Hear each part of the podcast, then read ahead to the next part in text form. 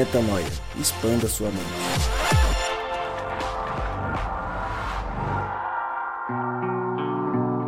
Seja muito bem-vindo, seja muito bem-vinda. Este é o Metanoia e você está convidado a expandir a mente a partir de agora. Como eu sempre digo e repito, meu nome é Lucas Vilches e nós estamos juntos nessa caminhada. E eu lembro você que o Metanoia está em constante transformação, novos quadros, novos programas, novos participantes.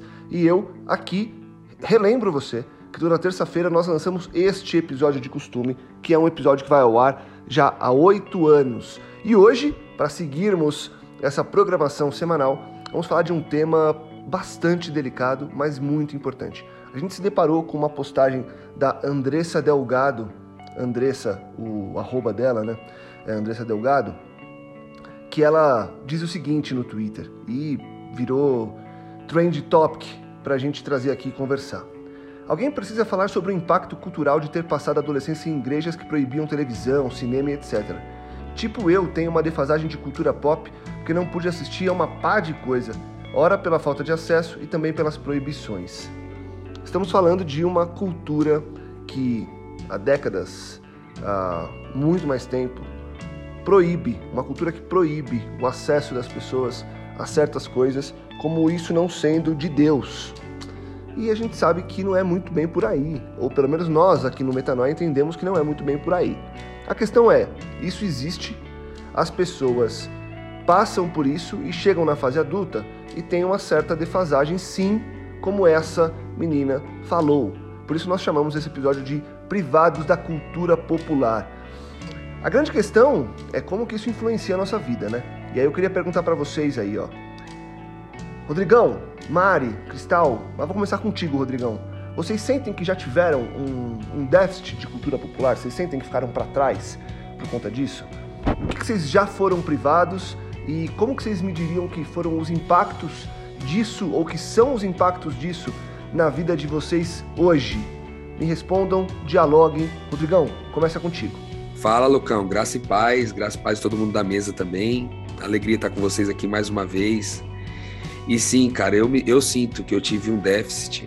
É, a Mariana mandou pra gente no grupo aqui um, uma mensagem de um rapaz que, que falou sobre o déficit que ele tem cultural é, em relação a várias coisas, e eu me senti muito incluído nisso. É, um dos motivos da gente ter incluído esse tema no podcast. E eu queria falar, cara, eu acho que eu tenho déficit cultural em muitas áreas. Algumas delas me incomodaram mais primeiro e outras foram me incomodando mais tarde, assim. É, eu sinto que eu fui privado na, na religião, na denominação evangélica que eu cresci, a gente era muito privado de algumas, de algumas coisas. Uma delas era de ouvir música popular, né? É, eu cresci é, com uma, de, uma, uma demonização, vamos dizer assim, de tudo aquilo que não era gospel para se ouvir em termos de música. Então, sempre quando eu estava ouvindo uma música assim que não era gospel, eu sentia um peso, como se eu estivesse pecando, fazendo uma coisa que eu estivesse errando com Deus de estar ouvindo aquilo. E, e sem uma explicação, né, robusta para isso, inclusive. Além de, de não ser, além de ser privado, também ser privado sem uma boa explicação. Então, é, música, eles, a, a, o que era falado era música profana, ou música secular, ou música do mundo, né? Eram, eram coisas que a gente não podia ouvir. Então, eu comecei a ouvir alguma coisa de música popular, já tinha quase 30 anos de idade. E isso foi um impacto muito forte para mim. Eu acho que de todas as coisas que eu deixei de fazer na minha é, infância, adolescência, talvez esse lance da música seja o que mais me entristeceu, assim, porque mais tarde, por exemplo, às vezes, cara, eu ia eu ia num karaokê que a galera ia cantar umas músicas lá e tava todo mundo cantando as músicas e músicas legais, assim, com letras boas e tudo. E, e eu não, não tinha, não conseguia cantar uma música simples, cara. Tipo, de uma música popular que tocava na rádio todo dia. Músicas tipo assim, Caetano Veloso, músicas sertanejas que são legais, tipo Chitãozinho Chororó, ou. Tô imaginando próprio... você no, no karaokê, evidências tocando e você, o que que é isso? Velho, é exatamente. Mano, mas parece assustador, Mari, mas é exatamente isso. Tocava evidências, eu não sabia cantar, não, cara. Porque o, durante muito tempo, ouvir já era pecado, cantar então era um pecado muito maior. Porque aí agora eu tô reproduzindo aquilo que eu estava cantando, sabe? Então eu passei, eu gosto muito de música e eu passei muito tempo ouvindo apenas música gospel é, internacional e nacional.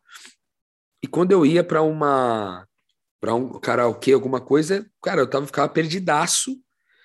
É, e hoje, por exemplo, ainda sinto esse déficit. Eu sinto que as pessoas às vezes falam de músicas, citam poesias que fazem são letras de músicas, e eu perdidaço assim, nem sei do que se trata, sabe? Então, é, eu tenho feito um esforço assim na direção de, de me aculturar, ou seja, de me apropriar, né?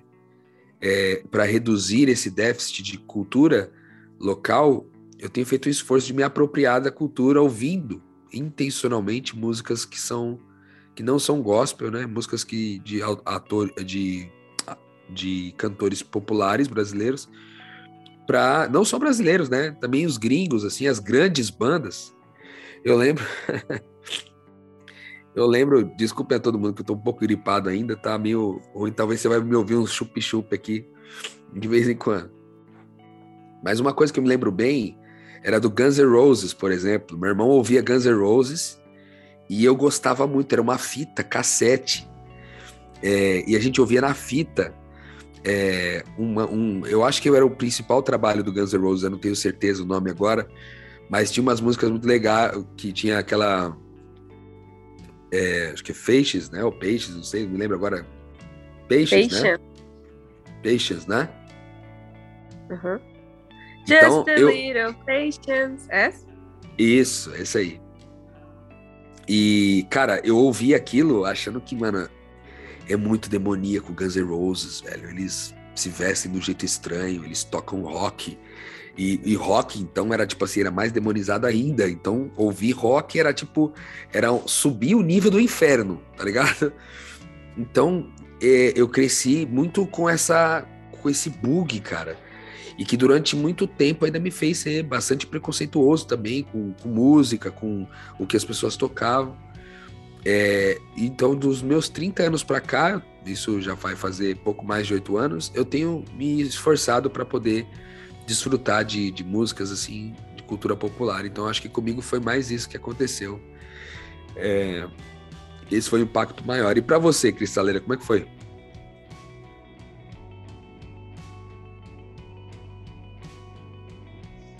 Velho, eu me identifiquei muito com o que você falou, Rô, porque eu gosto muito de música, né? Quem me conhece sabe. E eu fui pro colégio interno com 13 anos. E eu fui privada lá de muitas coisas, né? É, porque era um, um, uma instituição religiosa, óbvio. Então, além de ser privada tipo, de músicas, de notícias, né, é, de outros conhecimentos a respeito de outras religiões, de literaturas é, diferentes, é, eu já vinha também com uma visão de que aquilo ali era o certo, era muito passado aquilo ali como tudo que aquilo ali fosse o correto né? E aí eu lembro que é, o, uma vez eu estava vendo um cantor de rock falando que ele era ateu, ele gostava de cantar rock, mas que ele gravou um CD gospel por causa do mercado. Aí eu buguei, eu falei assim, gente, como assim? E eu comecei a direcionar é, a minha vida para dar um olhar melhor assim para essa toda essa outra cultura assim pop e todas essas outras literaturas, enfim, porque eu fiquei pensando assim, velho, com certeza Deus se comunica, né?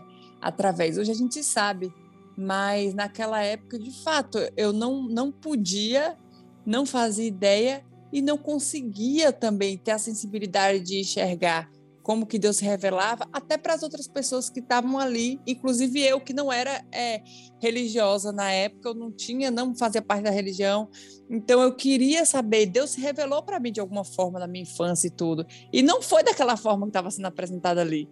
Então foi muito louco assim, porque eu fui privada de muitas coisas e saí de lá achando que tudo aquilo era a verdade, né? Saí de lá assim e isso foi, foi eu fui me moldando com o passar do, do tempo, né? Até chegar hoje e tal.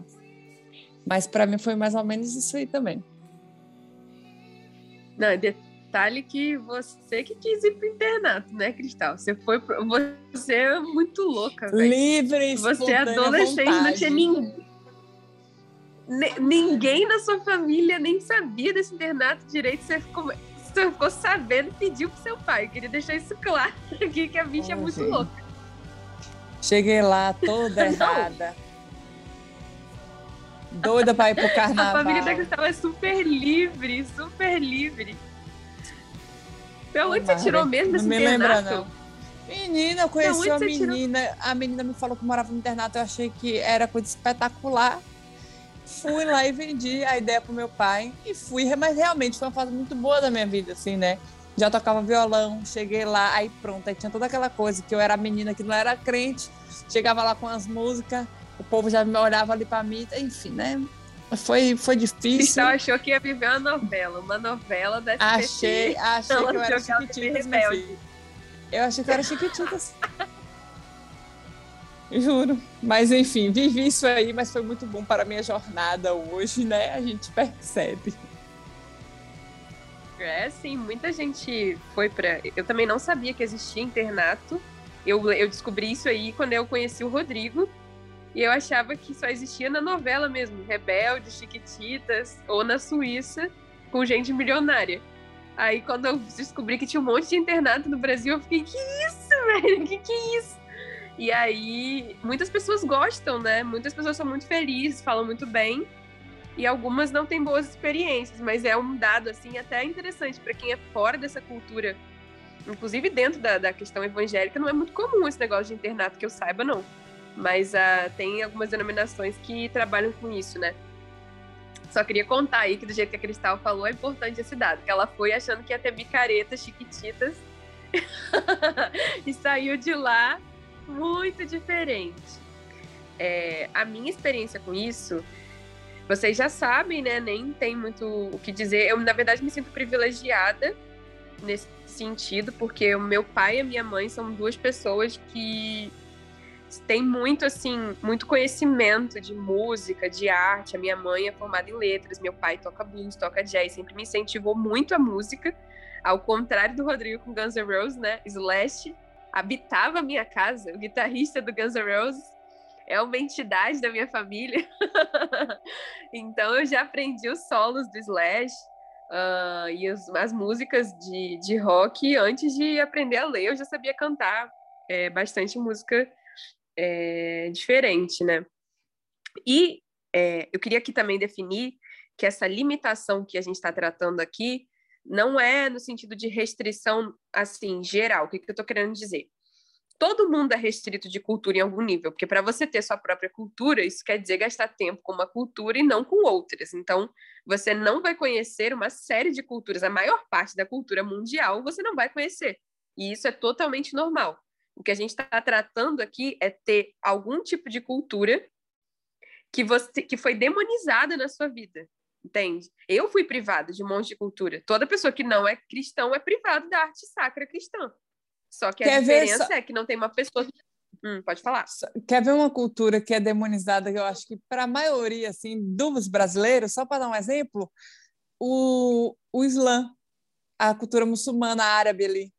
é uma cultura demonizada, assim, só para a galera ver que não é só uma questão da religião do, específica, mas no Brasil, no Ocidente, é uma cultura demonizada. Boa, muito bom, muito bom. É um ótimo exemplo. Então, assim, a gente está falando para você refletir com a gente alguma cultura que você escutou desde sempre, que é uma cultura ruim, uma cultura que faz mal, que se você ouvir isso, isso vai te tornar uma pessoa ruim, uma pessoa má.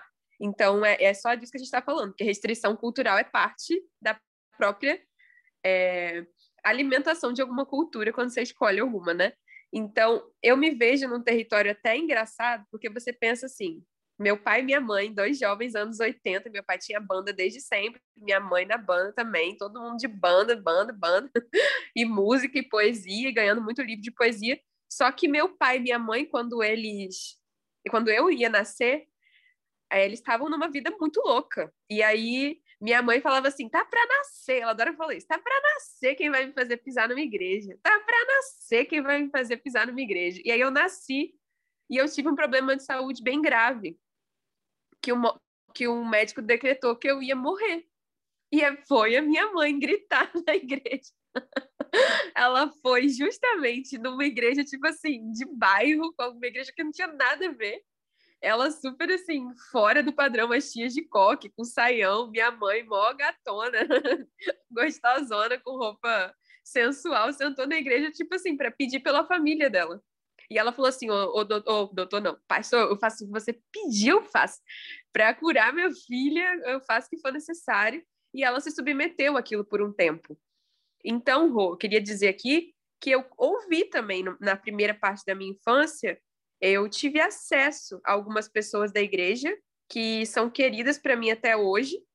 A minha mãe me deu uma Bíblia nesse período e, e eu conheço várias músicas de, de louvores dessa época e fui influenciada por bons movimentos de missão. Tipo, eu lembro que nessa época eu tive acesso até a um CD do pessoal da Jocum.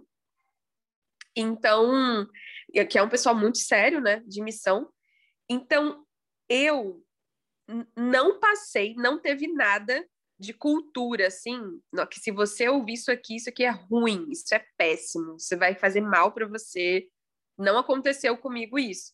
E me sinto privilegiado, como eu disse no começo, porque eu consigo conversar e me relacionar com pessoas evangélicas, católicas, consigo comungar do culto, minimamente, e também vou bem num karaokê, numa mesa de bar, não tem problema.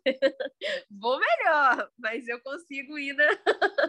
eu consigo ir no, num culto e não me sentir como os meus amigos fora da igreja se sentem, que é, tipo, completamente deslocados, né? Acho que a gente vai saber a opinião do Lucas também, né? Sobre a relação dele com isso. Olha, na minha visão aqui, eu não tive tanta privação. As poucas privações que eu tive com relação a algumas regras da igreja, é, eu superei rápido, assim. Eu não sinto que eu tive uma defasagem cultural, por exemplo. Eu sempre assisti tudo que eu gostaria de assistir, apesar de ter crescido nos primeiros anos da infância é, num lar que tinha uma influência, uma influência religiosa, uma influência evangélica, vamos dizer assim, é, mas eu não lembro de ter tido tanta, tanta privação. É, eu tive outras privações com relação à agenda, com relação à alimentação, que eu não sinto que me prejudicaram. Eu sinto que foi um modo de viver e eu acho que tudo bem viver desse modo. Então, não, não me atrapalhou. Confesso que esse é um tema que eu vejo as pessoas sofrerem, mas eu, felizmente, não tive tanto impacto é, na minha vida, assim, com relação a, ao crescimento popular. De novo, sempre vi os filmes que eu quis, os desenhos que eu quis, li as coisas que eu quis e fui desenvolvendo a minha, minha responsabilidade cultural e a minha responsabilidade religiosa é, com base naquilo que, sim, eu fui ouvindo, mas com base naquilo que eu também pude ir vivendo. Né? Então, acho que eu não tenho tanto para somar nessa pergunta, mas com certeza sei que. É, cara, e uma outra coisa que eu lembrei aqui, que também foi uma outra privação importante que eu acho que eu passei, que me deu um déficit cultural bem grande, foi com relação à leitura. Porque, por exemplo, na minha religião eu era incentivado a não ler nenhum autor que não fosse de origem adventista.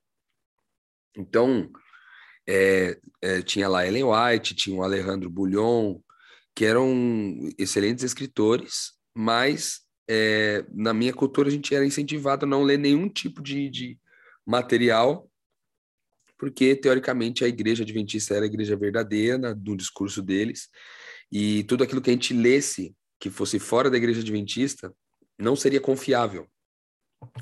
E é muito engraçado porque isso permaneceu durante muitos anos na minha história. Eu fui começar a ler livros é, de outros autores que não, que não eram adventistas muito mais tarde, ali também próximo dos 30 anos, né, quando o reino chegou para mim. E, e foi, tipo assim, ó, foi espetacular ter aberto a mente para ler várias coisas novas. Eu, por exemplo, ainda me sinto um pouco resistente em ler é, romances, por exemplo. Eu sempre acho que eu tô perdendo romances tempo. românticos ou romances gênero? Desculpa. Romances gênero mesmo. Tipo assim, que inclui os românticos tipo, e, romance e não românticos. Ah. Uhum. É, histórias, né, como um todo, assim. Não era permitido a gente ler coisas de fantasia, por exemplo, né? Que você. É, é livros de fantasia. Tinha uma época que era muito forte, por exemplo, não assistir os desenhos da Disney. A gente não podia assistir os desenhos da Disney, era um negócio pesado. Então, é, é, todas essas coisas foram muito fortes, assim, durante muito tempo demonizadas mesmo.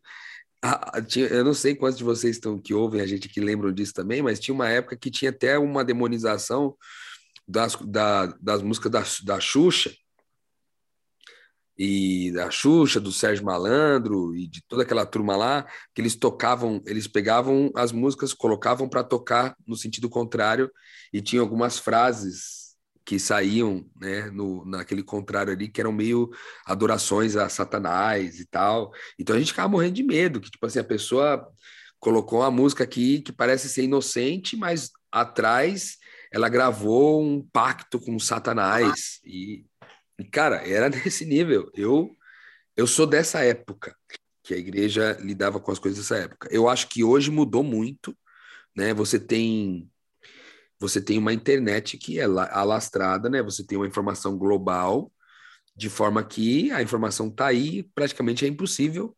Então, você você ouve menos as pessoas é, falarem sobre é, não assistir desenho da Disney, você ouve bem menos sobre elas não deixarem você ler é, outros autores a não ser adventistas.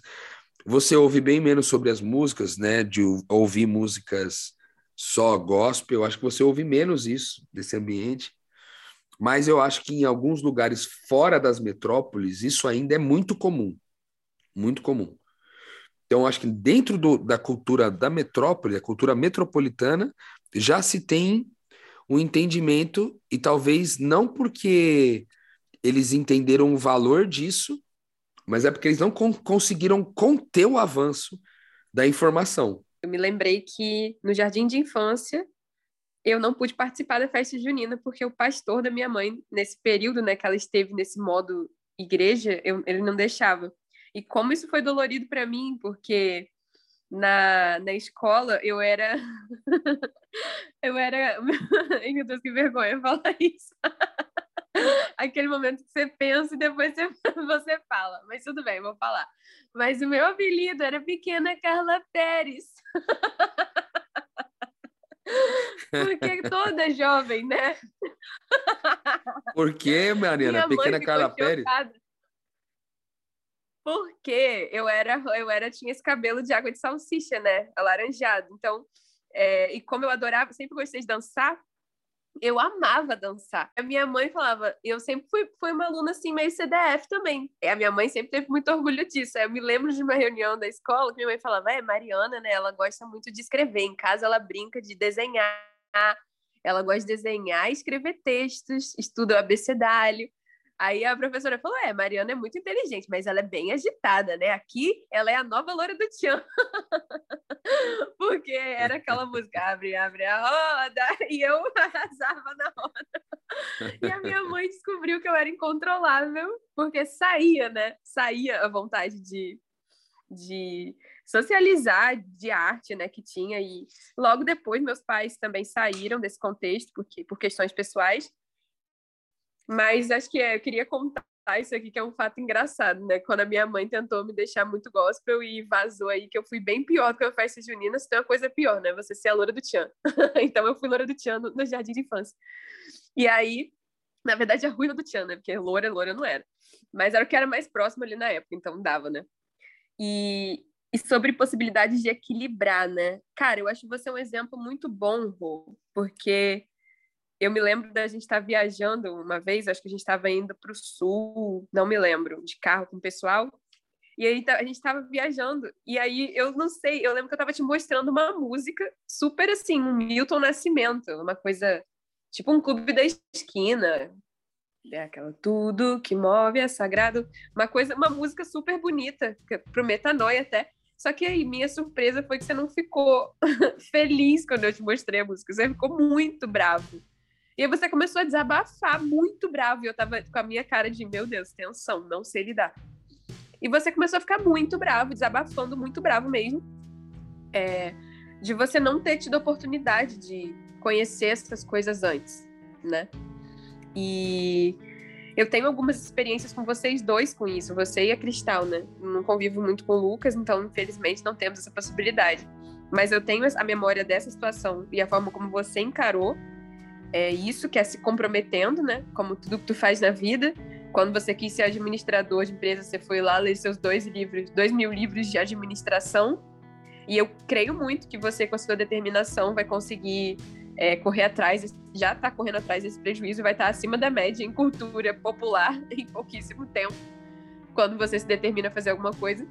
E o meu caso com a Cristal é até mais tenso, né? Porque, é, nesse caso de cultura secular e medo, porque aqui no Rio as pessoas têm um comum, assim, de chamar uma mulher sábia de bruxa, né? E a Cristal me fez o favor de quase me fazer ser incendiada no poste, literalmente. Tal qual a Idade Média, porque ela começou a, a publicar, e, e ela tinha as amizades da igreja dela, né? E ela começou a marcar lá, Casa das Bruxas, bruxas, vou para as bruxas. E ela, a Cristal popularizou esse apelido em Curitiba, na época que eu tinha um apartamento com uma grande amiga minha. E aí era a casa da bruxa pra lá, a casa da bruxa. São as bruxas, as bruxas. Cristal, Porque... até hoje as pessoas acham que eu tinha um caldeirão em casa. Noção não temos, ao contrário do Rodrigo, eu não sou essa pessoa tão equilibrada, né? O meu negócio é 880. Então, para mim, se não tem problema, não tá tendo problema para ninguém. Mas eu esqueço que vivemos em uma sociedade, né, Mariana? pois é, pois é. Mas a gente tem uns bons casos aqui pra gente conversar no, no offline, no Telegram, no Instagram. Perguntem pra gente, que a gente tem histórias ótimas. Inclusive, o Rodrigo foi chamado a prestar contas na diretoria por causa desse rolo. E eu quero deixar bem claro aqui: eu não tenho um caldeirão, eu não faço sacrifícios humanos em casa, eu não faço poções. Você só muito é muito menos sábia. faço rituais. É, não faz sacrifícios humanos em casa, você viu, né, Cristal? Fora de casa, é, não é sei. É que eu faço agora... sacrifícios humanos porque eu sou de uma religião de um cara que falou pra gente ser sacrifício humano e comemorar sempre que podia com a taça de vinho a morte e a ressurreição de um corpo preso numa cruz. É uma religião um pouco mística. Então, assim, um o ritual que eu faço é comemorar a morte de um homem com uma taça de vinho, vez ou outra, sem álcool, que nem bebum eu sou. Mas vamos lá. A morte é a ressurreição, né? É coisas da. É, e comer um pão pensando que é um corpo. É um negócio assim um pouco esquisito.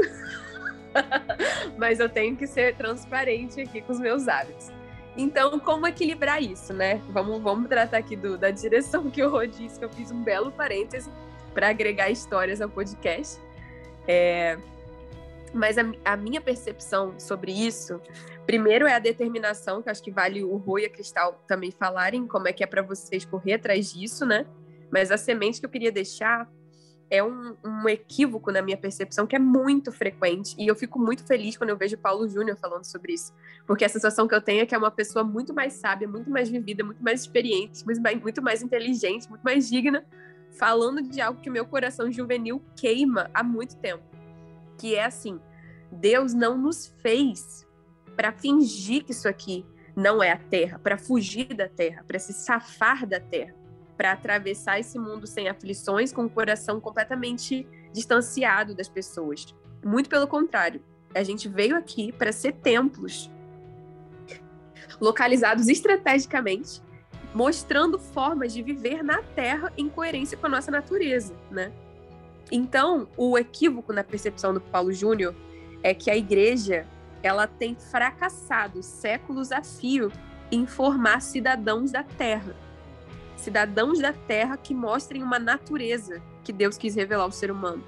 Tanto que ele dá o exemplo da Idade Média, que foi o período, né, a Idade das Trevas na Europa, foram vários séculos que a igreja tomou o controle da sociedade. Eles entravam em vilarejos, escravizavam vilarejos 100 anos para construir uma catedral, paravam a produção de agricultura, paravam a produção de arte, paravam o desenvolvimento das pessoas, só para condicionar a existência daquelas pessoas à construção de catedrais. E isso aconteceu por muitos séculos na história do, do mundo. Por que, que as pessoas fazem isso? Porque quando vem alguém, aparentemente o ser humano gosta de se escravizar, né? Quando vem alguém e te diz que vai te dar segurança, você tende a dizer, a fazer tudo que essa pessoa manda, porque é mais confortável do que arcar com a sua liberdade e manifestar o amor, né? Tendo liberdade para escolher. Então, eu acho que a, a, a linha que eu, pelo menos, proponho para os aluninhos aí nas mentorias e que eu gosto dos frutos é que a gente diferencie o espírito da alma. Qual, o que isso quer dizer? Nós somos corpo, alma e espírito, nos apoiamos no apóstolo Paulo aqui no podcast para falar sobre isso. Teólogo aqui é Rodrigo, não sou eu. Se quiser serviço de atendimento ao crente é com ele. Saque do Metanoia é do, é do direct do Rodrigo. Mas eu creio que somos corpo, alma e espírito. E eu sou uma eterna defensora de que o nosso corpo e a nossa alma, né, eles são formas de representar. Nosso corpo e nossa mente são formas de representar o nosso espírito, que está pronto. Sendo corpo, alma e espírito, pega comigo aqui o raciocínio. O espírito está pronto. O espírito é o próprio DNA divino. O espírito é o caráter de Cristo, é o fogo da própria vida. A mesma vida que faz uma árvore crescer é a vida que está em você. E ele está pronto, pleno, é o próprio Deus. Então, esse espírito, ele está manifesto em tudo. Nada vive no planeta sem esse espírito, certo? Então você não pode fazer nada para ser mais espiritual ou menos espiritual. Você pode fazer coisas para manifestar o quão espiritual você é, ou você pode estar inconsciente dessa espiritualidade, mas ela vai estar lá porque é uma vontade do Deus, do Deus soberano derramar espírito sobre, sobre o planeta. Então, quando a gente faz as coisas no esforço de ser espiritual, é que a gente começa a botar terror e controle nas pessoas e em nós mesmos, né? Porque se eu ouvir tal tipo de música, eu vou ser mais espiritual se eu frequentar tipo, algum tipo de lugar, eu vou ser menos espiritual. E nessa briga de conseguir atenção divina e não conseguir, gerações sofrem opressão e são privadas de muitas coisas. Porque a gente acha que pode fazer o espírito crescer ou diminuir. É algo muito delicado. Mas vamos lá. Seguindo aqui, né? É... A gente precisa chegar num equilíbrio, né? E aí eu pergunto para vocês algo que é fundamental. Como que a gente harmoniza o valor das tradições sem alienar as pessoas da cultura local, porque não é fácil, mas a gente precisa chegar nesse meio termo. Existe esse meio termo e como fazer essa harmonização, gente? A minha proposta é que a gente se responsabilize pela educação do nosso corpo e da nossa alma. Isso quer dizer saúde física e mental. Isso quer dizer aprender sim sobre a arte, aprender a apreciar um quadro, aprender a pintar, aprender a, a tocar algum instrumento, aprender uma arte marcial, se exercitar, comer bem, são coisas que vão fazer a natureza é, fluir através de você. E isso naturalmente vai demonstrar o espírito, na minha percepção. Então, o cuidado com aquilo que você ouve é o mesmo cuidado com aquilo que você come. E isso não tem a ver com encontrar mais a Deus ou menos, mas tem a ver com manifestar quem ele já fez você para ser. Porque você manifestando de uma forma saudável, você naturalmente vai demonstrar a glória de Deus como o firmamento e a natureza já demonstra. Então, a arte, é, um, um, louvor, ele não é mais espiritual do que uma MPB. Depende é, de quem está cantando. Se essa pessoa está cantando inteira, se essa pessoa está cantando consciente do que ela está falando. Depende do que da, da intenção, daquilo que sai do seu coração quando você faz isso. Então, eu acho que muitas vezes a igreja, por confundir educação básica, e isso quer dizer disciplina do corpo e da alma, com espiritualidade, tem feito um estrago na história da humanidade, na Idade Média, e aqui no Brasil, através dessa demonização gospel de e separação de pessoas, assim. É a minha leitura, não sei se você concorda, quero saber a opinião da Cristal. Qual é a linha que você adota aí, dona Cristal? Olha, eu concordo, Mário, com o que você falou, porque eu sofri isso, sabe? De ter uma dificuldade gigantesca de olhar para o outro é, buscando aprender, é, enxergar o mundo né, através do que ele aprendeu, é, aprender a ver como que o outro enxergava Deus, né, a face que ele viu de Deus, a forma que foi apresentada para ele, porque eu tinha convicção de que o que eu tinha aprendido era certo né? Porque foi me apresentado dessa forma. Então, o meu interesse numa conversa era sempre assim: como é que eu vou mostrar para essa pessoa que ela está errada? Não era sobre, deixa eu pensar aqui, é, deixa eu, eu ver. Vou, Sério, tipo, você olhava e falava assim, velho, eu preciso falar para ela que ela está errada de alguma forma, então eu vou escutar ela para achar que, e às vezes, eu jogava tudo que o outro tinha a dizer no lixo, para simplesmente colocar minha opinião por ter convicção de que ela estava errada, eu estava certa, assim. Mas ela estava falando a respeito de algo que eu nunca nem tive contato, que eu não tinha informação. Então, é que nem eu gostei de, de, ter dado o exemplo assim do muçulmano, porque é que nem as pessoas olham hoje e falam assim, pronto, a mulher está de burca, coitada, velho, apanha do marido. É tipo assim, é tão louco, ao invés de tipo assim, pô, deixa eu ouvir dela como que é a relação para ela. E os caras, velho, tem que super respeitar a mulher. A mulher olha e fala assim: não, pô, meu marido é tipo. E ela fala assim: você olha e fala assim: nossa, que, que relação assim leve e saudável que eles têm. Não sei se é a maioria, não sei porque eu não tenho conhecimento a respeito dessa cultura, sabe? Então hoje eu olho para isso com uma outra visão, tanto que tipo eu olho e falo assim: velho, eu quero morar no Oriente Médio porque eu quero conviver com essas mulheres e quero aprender a visão como que Deus se apresentou para elas. Qual foi o caminho que Deus fez para chegar lá? Porque Deus fez um caminho para chegar até a mim, sabe? E eu, então, porque eu, é interesse dele. Então eu fico pensando assim, qual que foi o caminho que Deus fez, sabe? E qual é o caminho que eu posso fazer? Então, hoje, velho, eu tenho uma visão assim completamente diferente e eu vivo uma vida completamente diferente, mas eu confesso que no início, velho, era 100% julgamento, assim, pesadíssimo.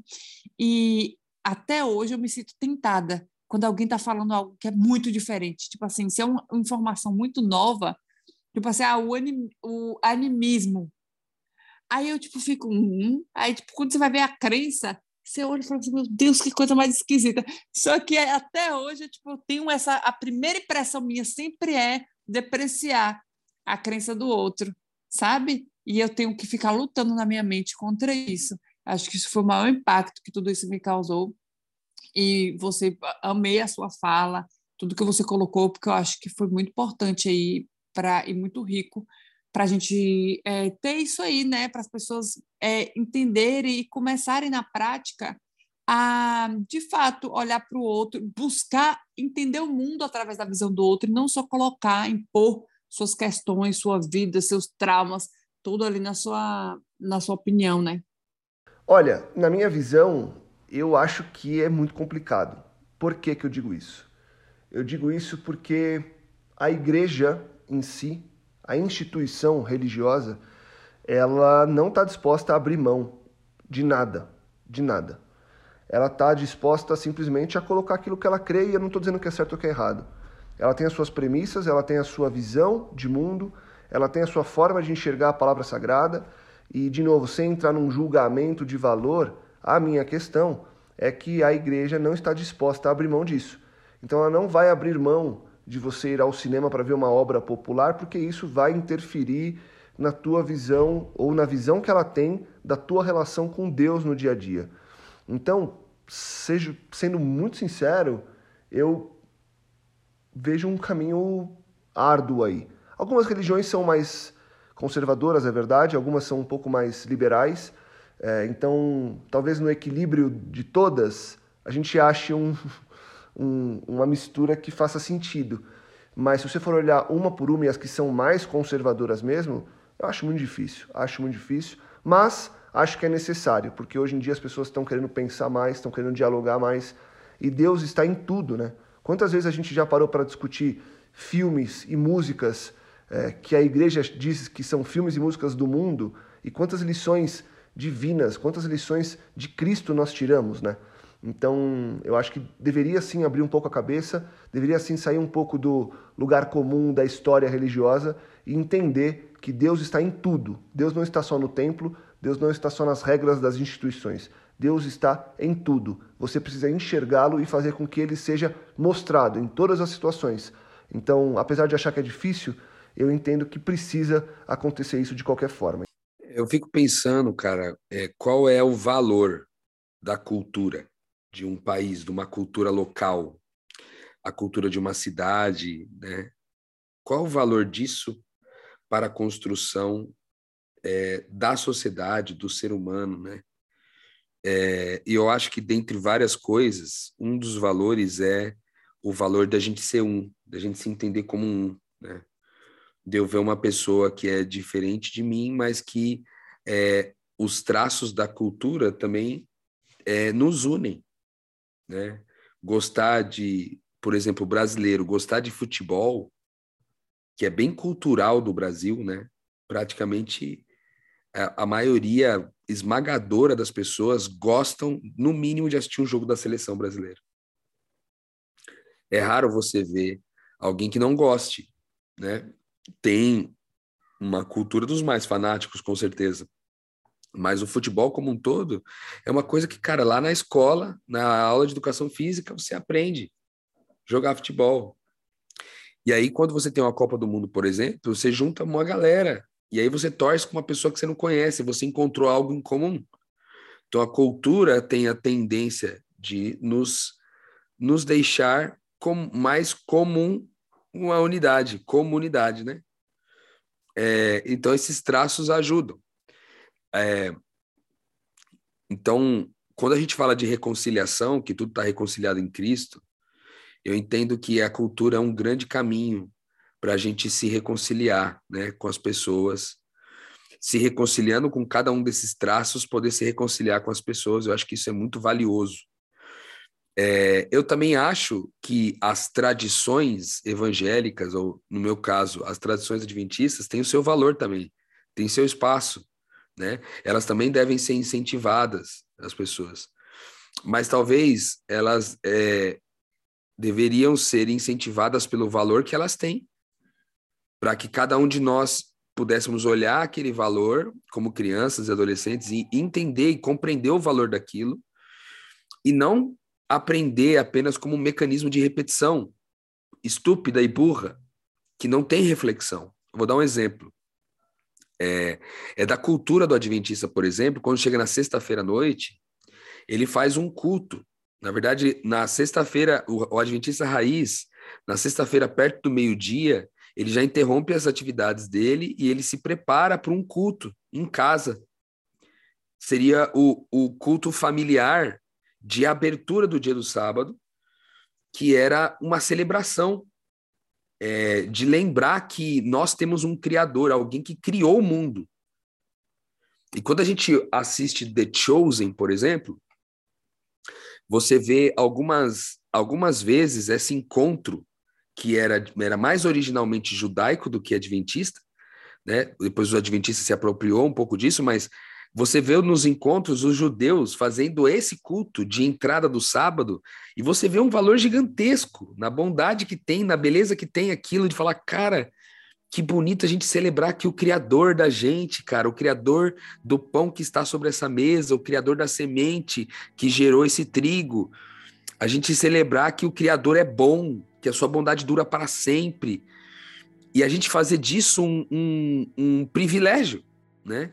E não uma repetição de um gesto é, sem reflexão. Então, eu acho que um grande caminho que a gente poderia é, fazer para poder preservar algumas tradições que são valiosas para essas religiões, como foi para a religião que eu frequentei durante tanto tempo como adventista, seria isso, a gente fazer uma reflexão realmente do valor das coisas e a gente, é, a gente ensinar os nossos filhos, nossos adolescentes, nossos jovens a cultivar esse processo pelo valor que tem. E se você não conseguir traduzir, transmitir o valor que tem, talvez seja um momento importante de você fazer essa reflexão sobre isso. De dizer, cara, eu vejo valor nesse encontro de sábado aqui, que eles chamam, os adventistas chamam de pôr do sol, ou culto de pôr do sol. Eu me lembro, cara, um dia que eu fui na casa de uma senhora, lá em Linhares, no Espírito Santo, e ela era muito, assim, uma pessoa muito tradicionalmente, assim, adventista. E eu já não, já não frequentava mais a igreja adventista nessa época. E, e ela me recebeu, cara, com um culto na casa dela, de pôr do sol, espetacular, velho. Assim, ó, espetacular. Foi tudo muito caprichosamente pensado. E tinha muito do, do toque espiritual daquela mulher naquele culto. E aí, um encontro que para mim virou um, um, ranço na mão daquela mulher que tinha um espírito correto, que vivia a tradição pelo valor da tradição, me fez repensar, me fez quebrar os preconceitos daquele culto de pôr do sol. E eu desfrutei daquilo, foi maravilhoso, cara. Então, eu acho que vale a pena isso a gente considerar. E eu acho que um segundo ponto, que eu acho que vale a pena entrar também nessa na forma da gente educar nossos filhos, adolescentes, é, combinando as tradições locais, né, as tradições religiosas com a cultura local, é também você lembrar que é, você precisa você, você tem o privilégio de gastar mais tempo educando seu filho, dizendo quem ele é. E aí, e com ele seguro da identidade dele, ele vai passar por qualquer cultura e nenhuma cultura vai corromper o coração dele. Porque ele vai saber quem ele é. Ele pode dar uma volta, ele pode se comportar de um jeito diferente, mas ele sempre vai voltar para a identidade dele. E quando a gente fala de identidade, nós não estamos falando de que o menino, ele é, ou a menina, ele é um adventista, ele é um batista, ele é um presbiteriano, ele é um católico. Não. Ele vai lembrar de quem ele é, que ele é um filho de Deus, amado, desejado, um filho de Deus que é eterno, que é amoroso, que é bondoso com as pessoas. E aí, independe da cultura, independe do tipo de coisa que ele vai viver ali, ele vai conseguir fazer isso com bondade, entregando o reino de Deus naquele lugar. Eu diria que essas duas coisas hoje para mim são as que fazem mais sentido para que a gente consiga preservar os valores, aquilo que é valioso da tradição religiosa e cristã, mas também ao mesmo tempo não deixar de nos inserir como habitantes desse mundo, bem falado pela Mariana, habitantes desse mundo é, inseridos nesse, nesse ambiente, misturados nele, a gente também possa é, encontrar algo em comum com os nossos irmãos que não são evangélicos, não são cristãos, mas que são também filhos de Deus, amados e desejados e queridos por Ele. Cara, eu acho que o que o Rô falou poderia com certeza encerrar o podcast, porque já foi brilhante e é, são conselhos assim extremamente preciosos. Eu só sinto assim de dar um, um, uma agulhinha para complementar, não por ser necessário, né, mas pelo privilégio. É, primeiro dizer que eu me sinto muito tranquila com esses conselhos que o Rô está dando, porque nós validamos esses conselhos com os adolescentes do nosso meio, né, Rô?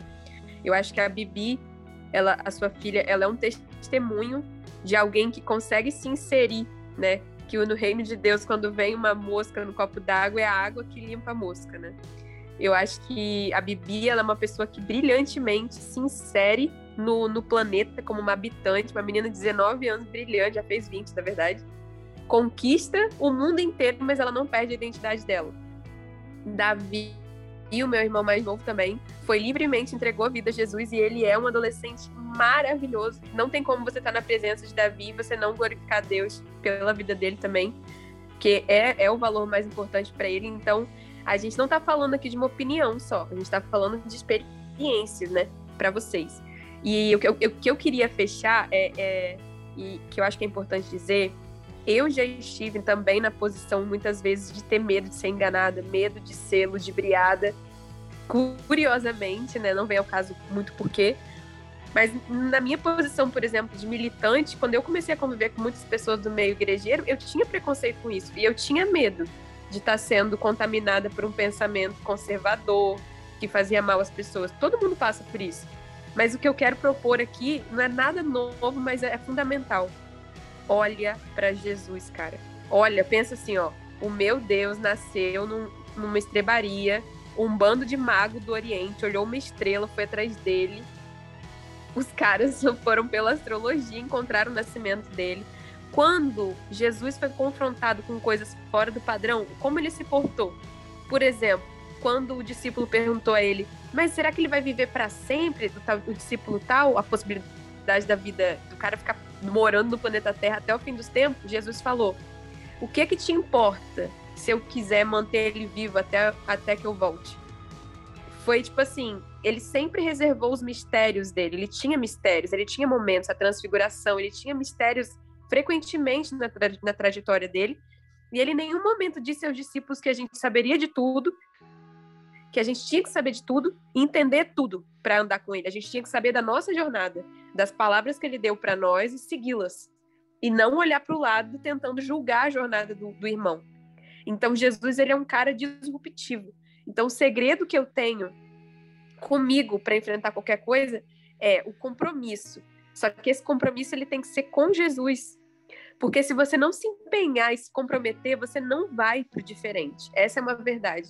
O Rodrigo já teve oportunidades em que ele teve que me ver fora da zona de conforto para amar algumas pessoas. Eu também já ouvi muitas vezes a Cristal.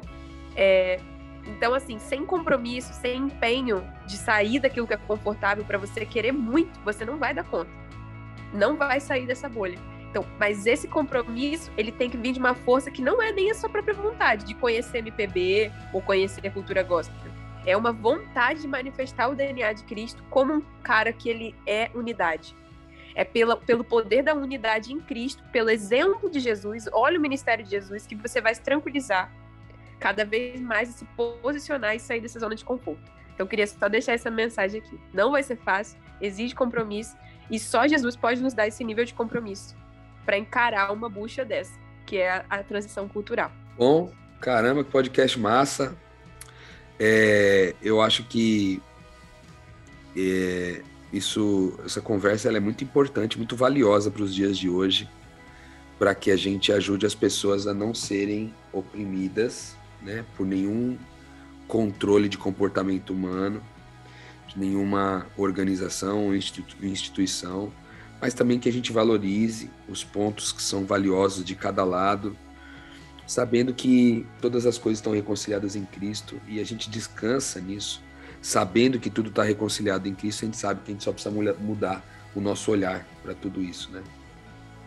Bom, obrigado, Rô. Obrigado, Mari. Obrigado, Cristal. Tema importantíssimo e que a gente possa expandir a mente com relação a isso e possa continuar expandindo a mente com relação às nuances dessa nossa vida e que a gente esteja aberto para entender, aprender e evoluir semana após semana. Obrigado, gente. Obrigado a você que nos escuta. Eu deixo aqui aquele convite de todo final de episódio. Compartilhe, divulgue, ajude que mais pessoas possam expandir a mente. Voltamos semana que vem com muito mais metanoia. Metanoia, expanda a sua mente.